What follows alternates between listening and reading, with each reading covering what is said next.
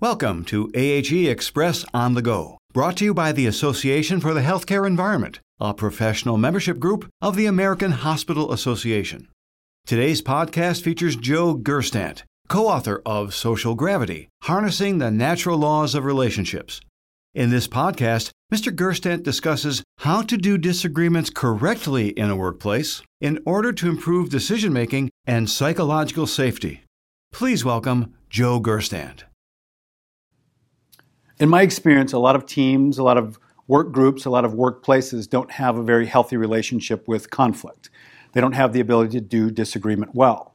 And I think that's a pretty significant disadvantage because there's a couple of really negative outcomes associated with that. If, as a team of people that works together, we don't have a healthy relationship with conflict, if we don't have the ability to disagree with each other well, we compromise our ability to make good decisions, and we're also being wasteful with one of the most valuable resources that we have access to, and that is the mix of identities and perspectives and experiences that are part of the payroll.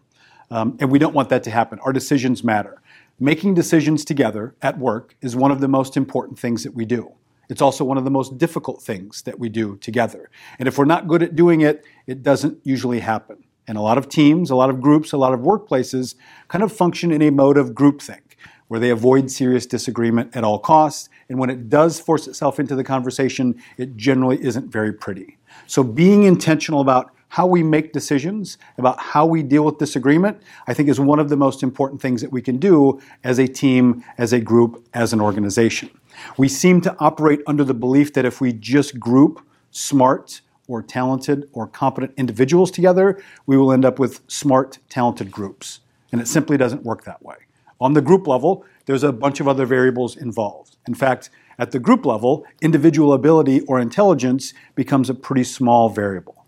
If we want smart teams, teams that are good at making decisions and solving problems, two of the biggest variables are cognitive diversity, or diversity of thought, and psychological safety, or the ability to tell the truth to each other willingness to be vulnerable in front of each other, the ability to share ideas, questions, and to have healthy disagreement with each other.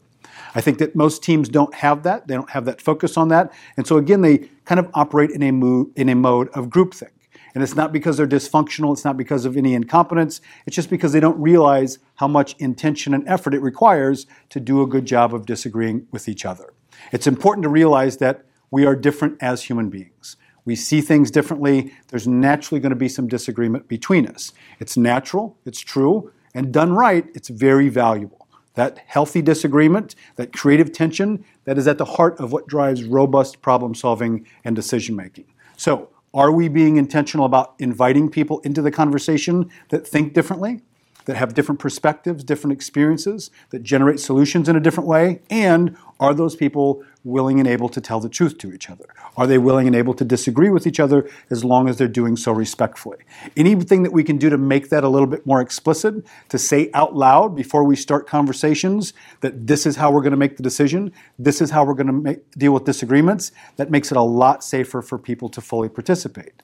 But in spite of the fact that decision making is really important, in spite of the fact that it's really difficult, most teams don't have any written explicit expectations for this is how we're going to do it. I can probably walk into your organization and find written explicit agreements for, as an employee, where I'm supposed to park, how I'm supposed to request vacation, proper use of my name badge. I probably can't find anywhere any written explicit expectations for this is how we're going to make decisions, and this is how we're going to deal with disagreements. So there's even more risk, more real and perceived risk involved than there needs to be. Anything that we can do to make that a little bit safer is going to invite more participation into the process. We all care about decision making. We want better decision making. We want better solutions to problems. We want more creativity. We want more innovation.